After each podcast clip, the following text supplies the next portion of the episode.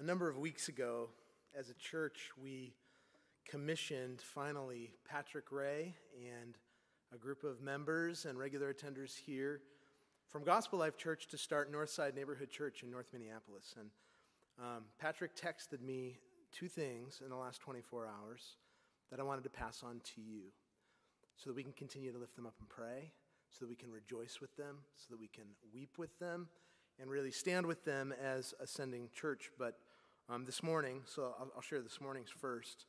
Patrick texted saying, An eight year old girl was shot last night while jumping on her trampoline. It's getting really bad here. We need prayer. I say this just as a reminder that there's a lot of violence occurring in North Minneapolis, and this is happening at historic proportions more recently. This comes on the heels of another girl who was shot in the back seat of a car waiting there uh, by a stray bullet. And um, we need to continue to lift up Patrick and Shelby and, and their family, our launch team. Uh, we need to continue to lift up Northside Neighborhood Church's uh, gospel proclamation in this neighborhood. We need to pray for peace. But we rejoice too, because yesterday night, Patrick texted me, well, a few things, but finding it, he texted me, uh, You should tell GLC that we're baptizing four people on Sunday just to give them an update of what's happening as a result of y'all sending us. And then he updated me later on, baptizing five people tomorrow Dale, Laura, their daughter Kennedy, and two twin 11 year old boys, uh, Jeremiah and Jemiah. So uh, praise God. Praise the Lord that in the midst of the hardship and difficulty and all of the um, challenges that's surrounding this small church plant in the Jordan neighborhood of North Minneapolis, the Lord is at work. He's changing hearts, and we need to, we need to pray for them. So let's pray for them this morning as we get started. Let's pray for us as we open the Word. Lord, we thank you for Northside Neighborhood Church. We thank you for Patrick and Shelby and the burden that you placed on their hearts for gospel proclamation as they moved into the Jordan neighborhood years ago and started to form and shape this vision. Thank you for sending them to Gospel Life Church and the opportunity that we had uh, to serve alongside of them as Patrick served as church planting apprentice here. Thank you for how you worked and moved and, and grew the ideas of this plant um, for those years that they were with us. And thank you, Lord, that they are sent, and we pray for them, Lord. We pray that you would uphold them. We pray, Lord, for uh, a gospel proclaiming ministry that brings about revival in North Minneapolis. We pray that revival would happen in the midst of churches. Lord, make us a people in Minneapolis of, of uh, prayer and the word. Just pray, Lord, that the churches across Minneapolis would be crying out to you in prayer and would be proclaiming the gospel that's at the center of the scriptures. And as Patrick and Shelby pray and as we lift them up and as they proclaim the gospel, I pray that that revival that's happening in the midst of their congregation, evidenced by these five baptisms that we give you praise for, that that revival would spill over. We pray for revival in the Jordan neighborhood. We pray for revival uh, in surrounding neighborhoods in North Minneapolis. We pray for revival here in Crystal. We pray for revival across the Twin Cities. Lord, I, I pray that you'd use us to that end here. And I pray that you'd even start this morning in our hearts as we open the Word. Lord, by your Spirit, be active in your Word to bring about um, our own revival, repentance, Lord, a conviction of sin and repentance that, that by your Spirit brings transformation and, and, um, and growth. And so I pray that you'd start in our hearts, make us this morning creatures of the Word, people of prayer, and I pray that that would have this leavening effect in the world that you've placed us in. We love you, Jesus. We pray that you do this in your name. Amen. Picking up where we left off last Sunday, okay? So, just to remind you, we concluded our time by noting something that's important by way of theme in Genesis, okay? So, we needed to think about, and we continue to need to think about, especially as Genesis wraps up, who this primary intended audience of the Pentateuch really was initially an ancient Near East Palestinian reader of the Pentateuch.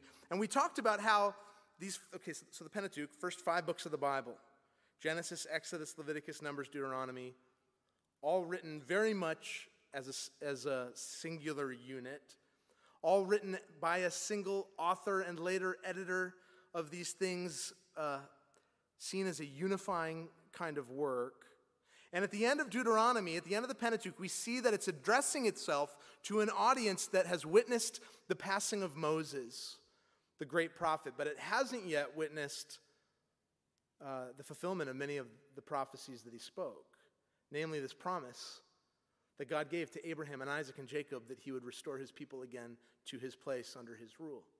There's a longing for this, there's a waiting for this. Yes, there, God had been at work clearly through the Pentateuch to bring them out of slavery in Egypt. He'd been at work to, um, to, to bring them into to a new season together, but they were outside of the land, wandering in the desert because of their own sin. And so, this is the audience that Joshua is presented to at the end of Deuteronomy. And when he's presented, as we talked about last week, he's presented using the exact same words that we saw together last week in Genesis 40 and that we see together this week in 41. Joshua is one who's filled, according to Deuteronomy, filled with the spirit of wisdom. Okay? In the same way that we see now Joseph described by Pharaoh as one who is, look at verses 38 and 39 in our text this morning. He says, Can we find a man like this in whom is the Spirit of God? Since God has shown you all this, there is none so discerning and wise as you are, Pharaoh says to Joseph. So, one who's filled with the Spirit of God and of wisdom. Same words that apply to Joshua. We talked last week about how Joseph, therefore, stands as this prototype of all of the later wise men of Israel, but that this is also a foreshadowing of kind of new covenant theology. That unlike the, Joseph's predecessors in the patriarchs up to this point, who, in which we just saw failure after failure after failure, we see in Joseph a foreshadowing of new hearts given by the Spirit of God that enables us to discern spiritual thing, no longer natural man, unable to discern the spiritual, but with God's Spirit, new hearts that can discern through God's Spirit all things. And so the readers of, of this chapter are now called upon to follow this, uh, a man like Joseph, to follow Joshua. And in, and in the first chapter of Joshua, immediately following the Pentateuch, so Deuteronomy ends, then in, in the Hebrew scriptures, Josh, the book of Joshua begins. In the very first chapter, God's commissioning Joshua, in whom is the spirit of wisdom. And the Lord says to him this He says, Be strong and courageous, for you shall cause this people to inherit the land that I swore to their fathers to give to them. Only be strong and very courageous, being careful to do all the law, the law that Moses my servant commanded you. Do not turn from it to the right hand or to the left. So, in commissioning Joshua, here's what happens. The Lord wants to give him assurance of this promise. You shall cause the people to inherit the land that I promised your forefathers. Okay. So he wants to give Joshua assurance of this promise over and against surrounding culture.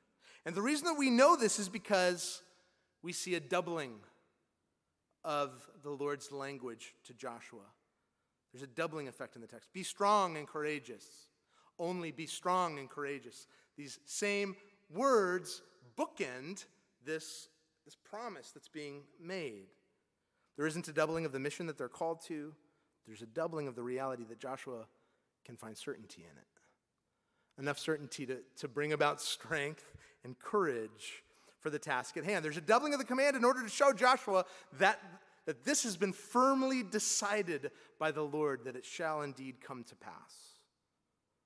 He doesn't need to worry about the promises coming to pass because it's been fixed fixed by God. This technique of giving assurance of some promise through a pattern of twos, a doubling, saying something twice in order to verify this is indeed the case. This is something we find throughout the scriptures, but it's especially found here in Genesis 41, in this narrative of this character that foreshadows Joshua, prototype of him, but also foreshadows someone else who's yet to come that will fully and finally uh, make good on God's promises. The question that God's people might still have in situations like this one in Genesis 41 that we're going to be reading this morning, or that Joshua might have in, in uh, Joshua 1 during his commissioning, or that we continue to have today, is whether or not what the Lord has promised really will come to pass, right? I mean, look, it's very easy to look around and survey our circumstances that we find ourselves in and say, how on earth is God going to make good on his promises given what I see, given what I experience, given the challenges ahead? Will it actually happen? I mean, the reader of these, these Joseph narratives has to be asking this throughout like, okay, but yeah, but is this possibly going to come to bear? Because here we have Joseph who's imprisoned for his righteousness. How is this going to happen? And we and similar to the Lord's repetition with Joshua, we have an even more explicitly stated repetition surrounding a similar theme here. God specifically tells the reader, he tells Pharaoh through, through uh, Joseph why he's giving them this repetition. So, to give us a little bit of structure with how we're going to read this chapter, chapter 41 this morning, uh, there's a doubling theme. It started to occur last week. I wanted to draw a little bit more of attention to it than we ended up having time for. Uh, but now it spills fully over into our text, into chapter 41 this week. We see a pattern of twos. Okay, so if you remember back in chapter 40, we saw two dreams. Two officials of the king with two dreams, one good and the other bad. The cupbearer's dream is interpreted to mean that he will restore, uh, he will be restored to his office. Pharaoh will restore him. He'll have the trust of the king. He'll put the cup back into the king's hand.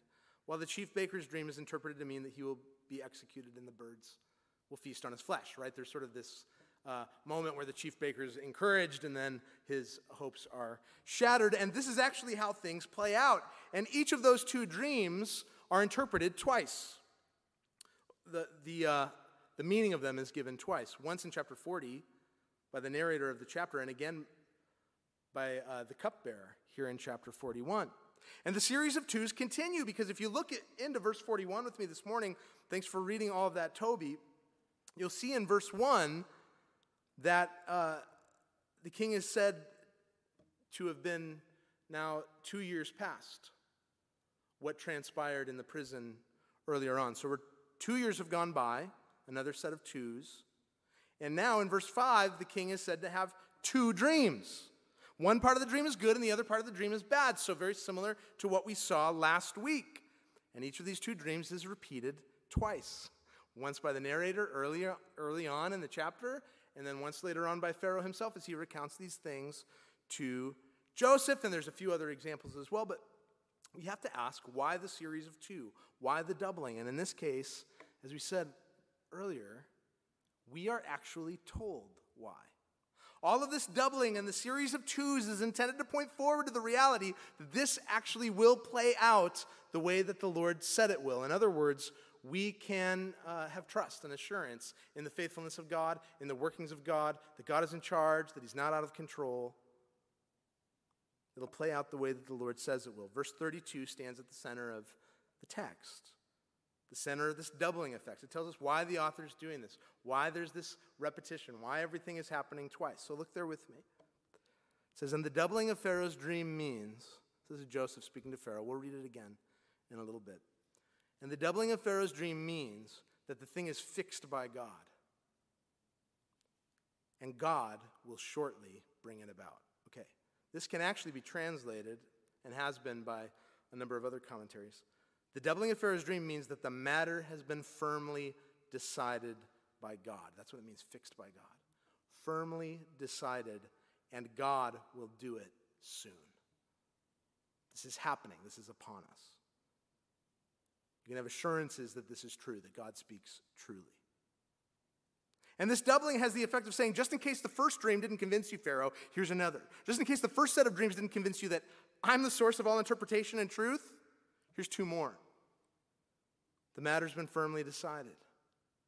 God will do it soon. So, this text, here's for those of you who like outlines and like to take notes and like to see how texts are structured, okay? This text has two sets of twos in, in our outline, both giving assurances towards what God uh, has done and will continue to do in this narrative. All right, two sets of twos with the purpose of giving assurance to the reader that it's God who's at work. All right. First, we're going to see, as I've given some of the background to you, first we'll see two dreams meant to be interpreted. That's the first set of twos. Two dreams meant to be interpreted as what happens with Pharaoh's dream points the reader forward to future events, and that leads to the second set of twos, two narratives meant to be contrasted. Because what happens here with Joseph actually will point us back, and we see this a lot with Genesis, where the author actually mirrors two narratives, where, where something happens that reminds us, oh, yeah, that brings us back to a, a not just a prior theme, but it seems to be very intentionally connected. So, two narratives meant to be contrasted as he points us backward to a previous narrative and shows us that God's doing redemptive work in the midst of all of this, that this isn't all for naught, that it's not just random, that God is, is doing something here. So, that's the outline. Two sets of twos with the purpose of giving assurance of God's faithfulness to the reader. Two dreams meant to be interpreted, two narratives meant to be contrasted. So, let's begin with two dreams meant to be interpreted. And this section is really the first 36 verses of the chapter. Let's read the first eight verses just to get a little bit of context. After, the, after two whole years, Pharaoh dreamed that he was standing by the Nile. And behold, there came up out of the Nile seven cows, attractive and plump, and they fed in the reed grass. And behold, seven other cows, ugly and thin, came up out of the Nile after them, and stood by the other cows on the bank of the Nile and the ugly thin cows ate up the seven attractive plump cows, right? That's not a dream that I want to have. And Pharaoh awoke, okay? He fell asleep and he dreamed a second time. And behold, seven ears of grain, plump and good, were growing on one stalk.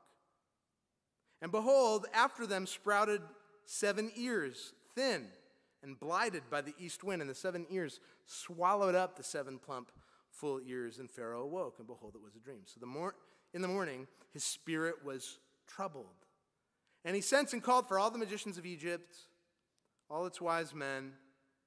Pharaoh told them his dreams, but there was none who could interpret them to Pharaoh. Okay, so Pharaoh's dreams here, in a lot of ways, maybe seem a little, even a little bit more straightforward, maybe not than the cupbearer's dream, but certainly more straightforward than the chief baker's dream from last week.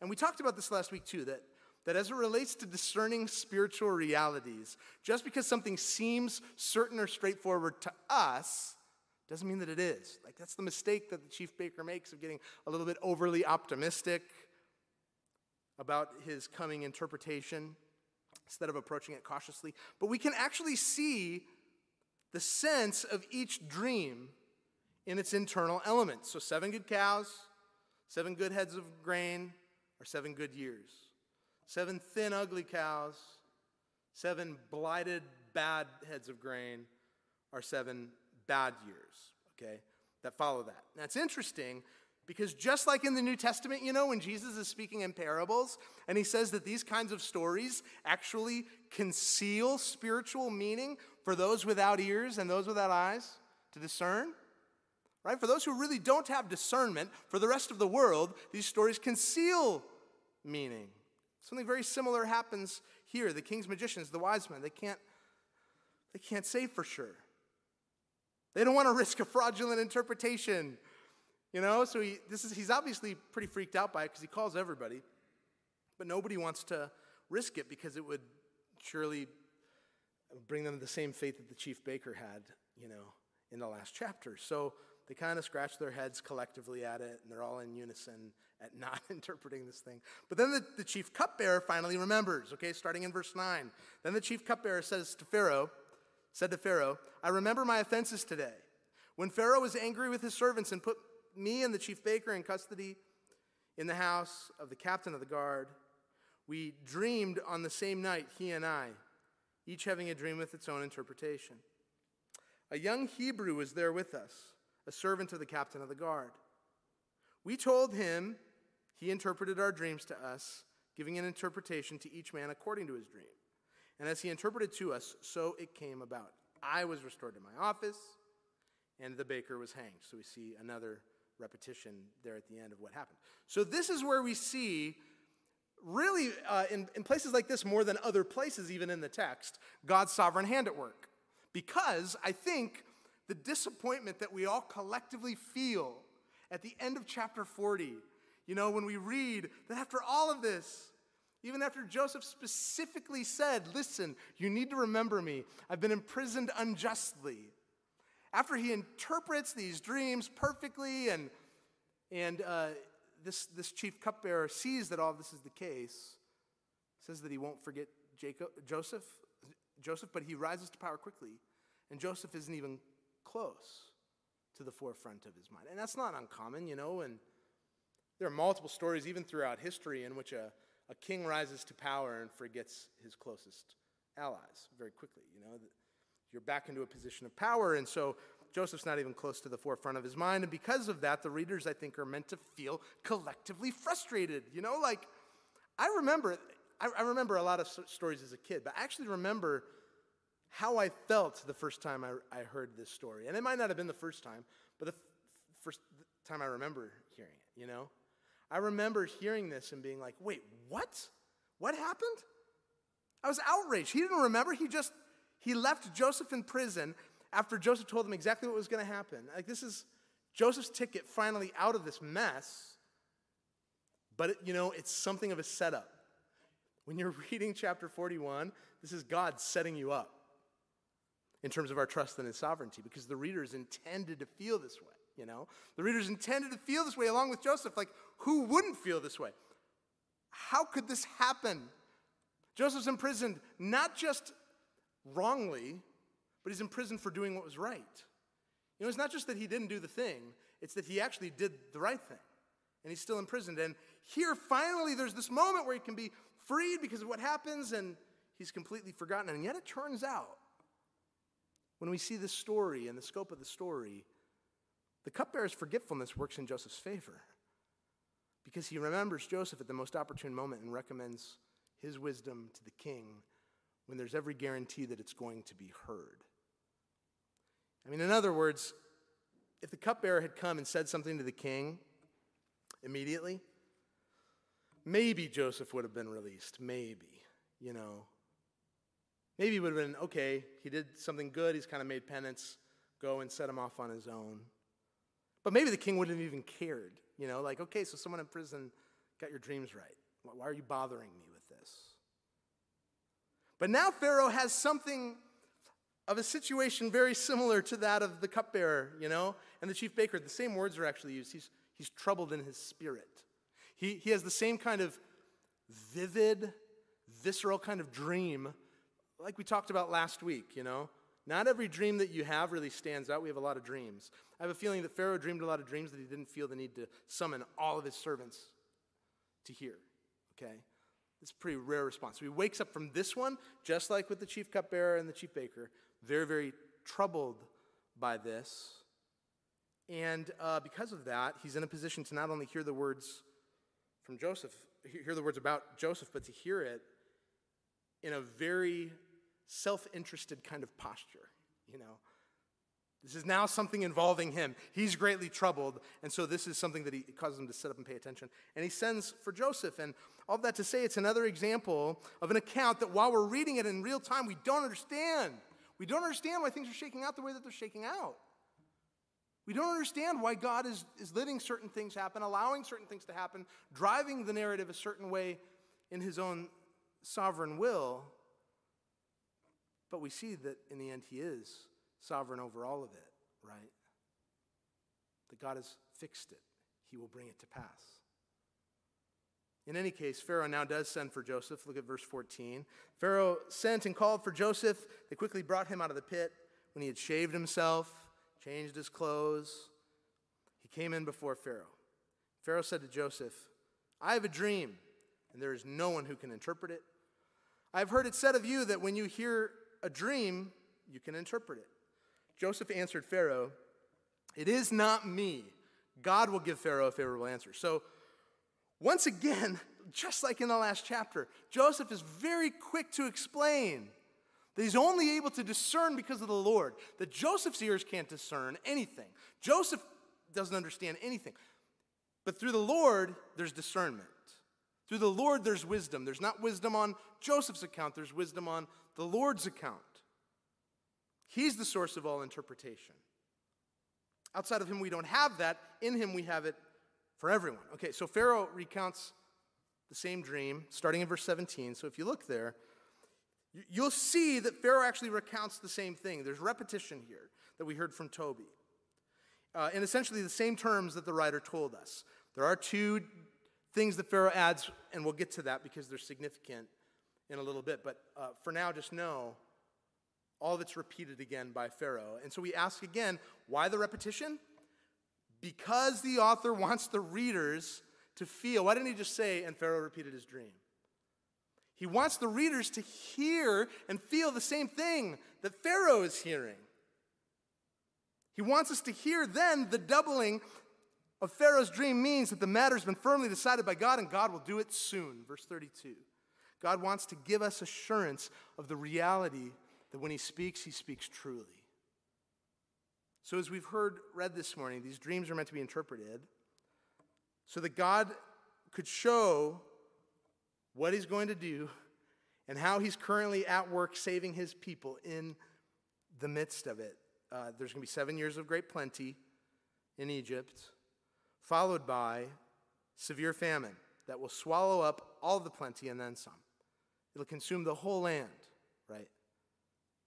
And it's interesting because, you know, Joseph's wisdom in the situation isn't just the interpretation of the dream itself, but the wisdom that he receives from the Lord is also the counsel that he gives to Pharaoh. It's seen as equally important as the ability to interpret the dream. In other words, he doesn't just say, So that's what that means, and I'm sure you got advisors for the rest.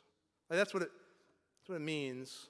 And good luck with it. I mean, if I were you, I would, I would live, really live it up these next seven years because after that, we're all going to die.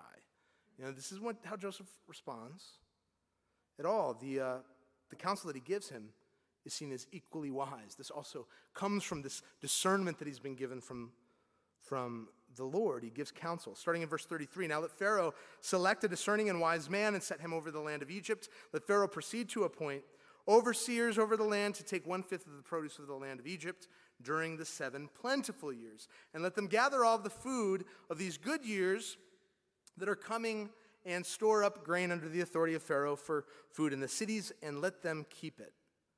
That food shall be a reserve for the land against the seven years of famine that are to occur in the land of Egypt, so that the land may not perish through the famine. Okay, so first set of twos, two dreams meant to be interpreted. Joseph has the opportunity to discern and interpret these dreams before Pharaoh, give wise counsel on how to proceed. But now that brings us to Pharaoh's response. We've seen the dreams effectively interpreted.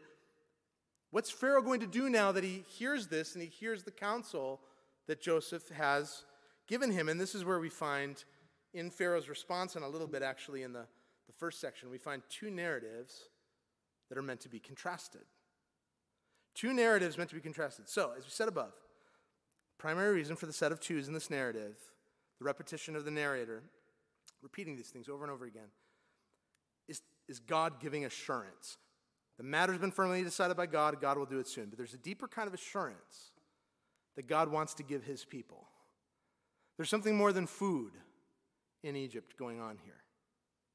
All right? There's something more than just the ability to avoid starvation physically happening here. Because when Pharaoh repeated the dream to Joseph in the first section, like I said, it was nearly identical, but he does add two major points, I would say, uh, here in this section. Verse 19, he adds that he's never seen such bad cows in the land of Egypt as he saw in this dream. In verse 21, he said the cows looked just as bad before they ate, the good cows as they did after. So you see in both of these em- emphases uh, that, that there's a stress placed on the bad in contrast with the good. Okay?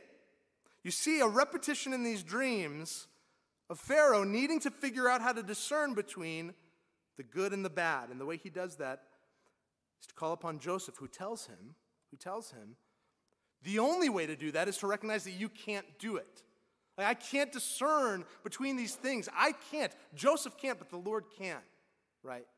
That it actually it comes from the Lord, and that Joseph just needs to submit and be obedient to whatever the Lord says, even if it doesn't make sense to him, because he's unable to do this apart from him. True wisdom, right discernment between good and evil, comes only from God.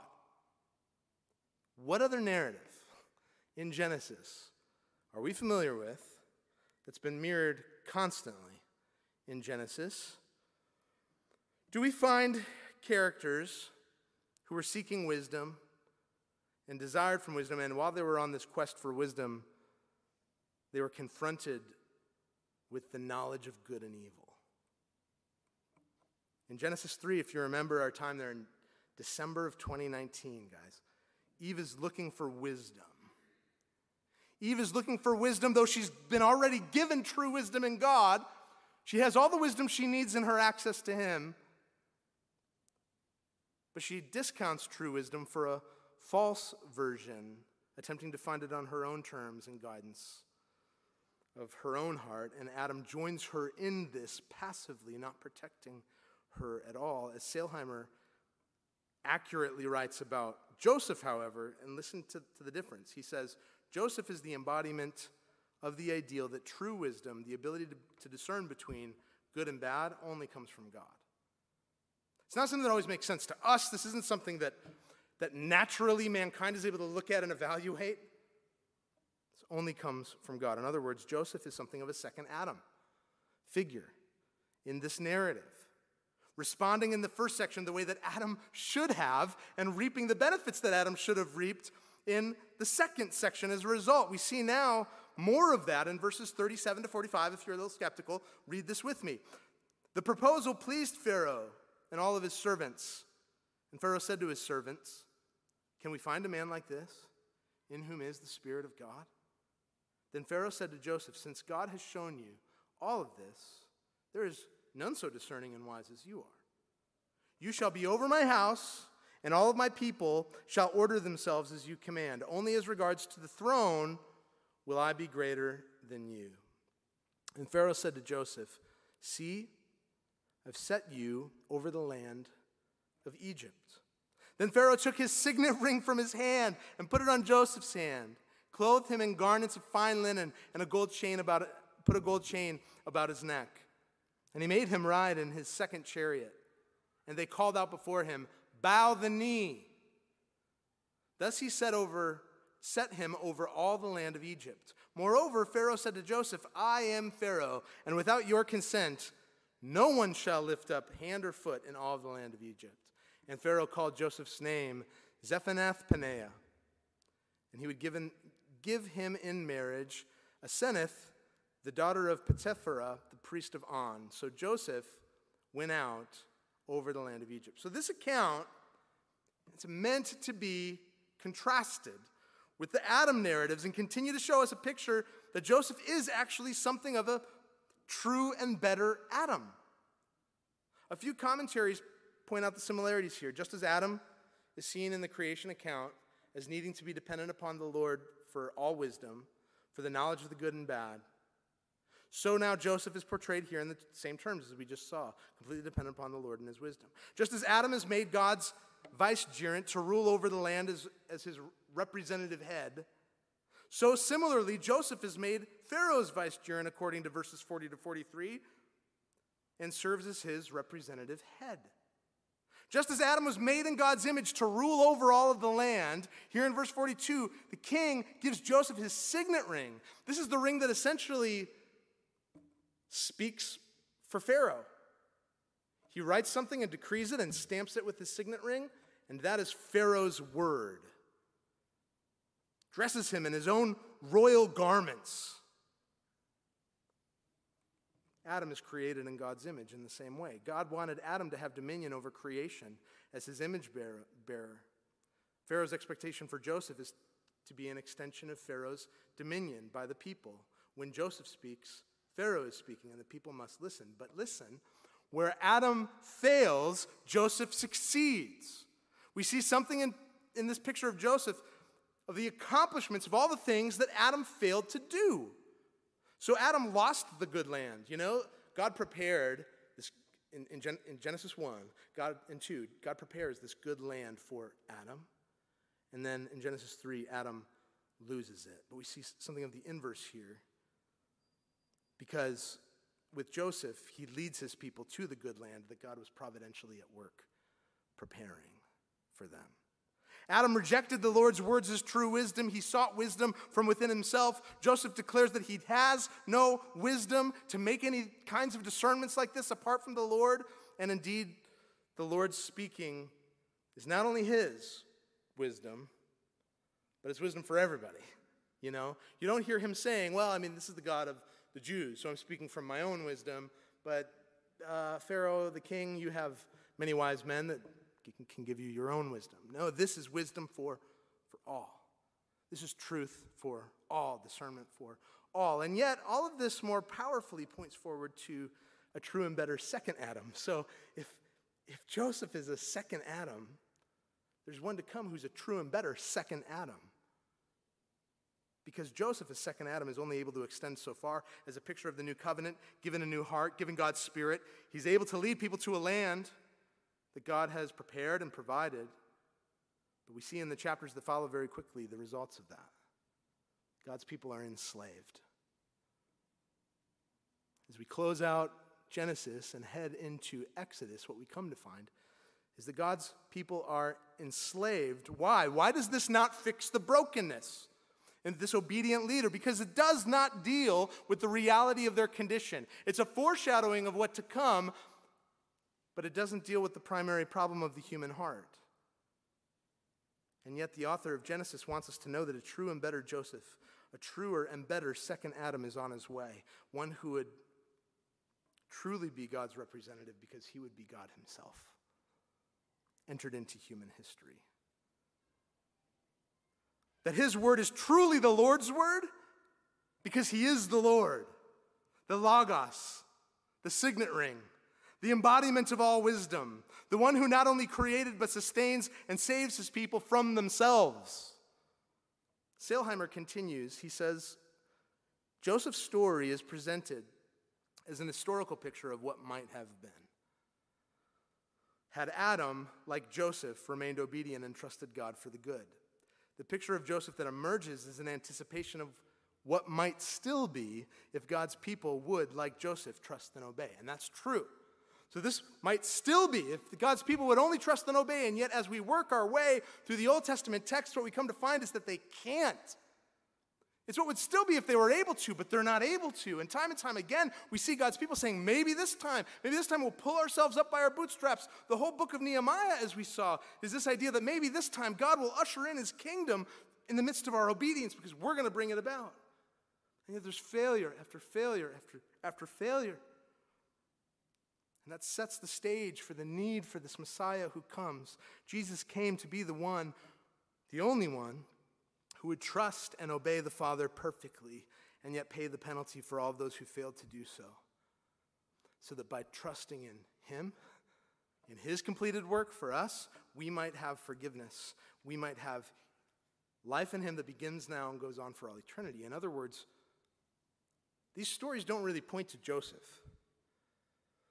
They're not really about him. You know, as Pharaoh's representative, the people would all bow the knee the text tells us. Where else in Genesis do you have this imagery of bowing more recently? Well, at the beginning of the Joseph narratives, he has these dreams of his brothers bowing down, or, or 12 stalks bowing down to one stalk, 12 planets bowing down to one in the middle, right? There's this bowing, but as the story continues, It'll be Joseph in an immediate kind of way that's the fulfillment of that prophecy, but not in an ultimate way. We'll actually see that the dream wasn't actually referring to Joseph in this text by the time we get to chapter 49, because in chapter 49, Jacob again raises the question of his sons bowing down to their brothers. And yet, the brother that they, that they bow down to, according to Jacob, is actually not Joseph. It's the young lion prince from the house of Judah. So Sailhamer concludes us. He says, Joseph and his dreams have made the way for the coming of the king, chapter 49, verses 8 through 10, which we'll get to in a few weeks, who will defeat their foes and restore them to their beautiful land. The same is said of the seed of Abraham, who's a source of divine blessing for all who look to him. The story of Joseph thus looks in two directions. It looks back to Adam and portrays Joseph as a renewal of God's failed ideal. What was lost in Adam's obedience is recovered in Joseph uh, in Adam's disobedience is recovered in Joseph's obedience. But Joseph's life projects itself into the future of the royal house of Judah and into the last days of Jacob's vision. Once again, the details of Joseph's life are idealized as a model of the one like him who's yet to come. Events in his life anticipate the coming of the royal scion of the house of Judah. Like Joseph, his brothers will bow down in homage to him, and like Joseph, he will save his people and bring them into God's good and bountiful land. How will he do this? How will he accomplish this? When it's so clear in every story that's to follow this section that the people can't do this on their own by living the life we should have lived but failed to live because of our sin with Adam in the garden, because of our rejection of God. Because we, with Adam, de-godded God and said, You know, I think I can be better at being God than you. I think I can discern truth better than you. I think I have maybe a more accurate wisdom uh, meter than you. So we rejected God. We failed to live that life, but He didn't. And then he died the death that we should have died because of that, because of the right judgment that was pronounced at the garden, because of this rejection of God in our place and as our substitute, and raising to new life that we might have in him by putting our trust in what he's done for us. Giving us now new hearts that by the Spirit of God at work through his word can discern the good and the bad. Why? Not because of me, because the Spirit is at work revealing what God has said, even when it's hard for my heart to understand. That God is the source of true wisdom, that His word stands as authoritative and true. This is why at Gospel Life Church we proclaim the table to one another. This morning we're not doing that. For the first time in a long time, we're not doing that. We are uh, in a season of transitioning back, hopefully soon, to the way that we practiced the Lord's table together for those who are comfortable uh, coming forward and receiving that. We're also in between back-ordered shipments of juice and bread in the form that, that uh, we have in uh, every week. So there will be those still available, but hopefully as we move forward into the future, we can transition back to some of our former rhythms. But the reason that we do this is because weekly we find grace in the proclamation of the gospel. That we shouldn't actually be surprised by the reality, and I say this a lot, but we shouldn't be surprised by the reality that the ordinances that, that Jesus established for his church to repeat in the life of their church are actually gospel proclamations. That they proclaim the reality of his, of his body broken and his blood shed. That they proclaim the reality in baptism of our former selves dying that death with, with Christ, being buried, and then rising to a new way of life. Why all of this repetition? For the same reason that we see repetition in our text this morning, because God has fixed it. He has firmly decided that this is true. He will bring it about in Christ, and He has done so. We know now that Jesus goes with us, that we're in union with him, that we therefore have communion again with the Father, that we get back what was lost in the garden, and one day we'll have everything redeemed and restored for all time. So, absent the meal this morning, hear that gospel proclamation, and let's thank the Lord for it. God, we are reliant on you for truth. We're reliant on you for wisdom. We're reliant on you for discernment. And so, give us your spirit that we might understand your word Lord, make us creatures of the word. Allow us not to look into our own hearts for what's good and bad, but allow us to increasingly grow in our trust for you and what it is that you've spoken. We love you, Jesus. In your name we pray. Amen.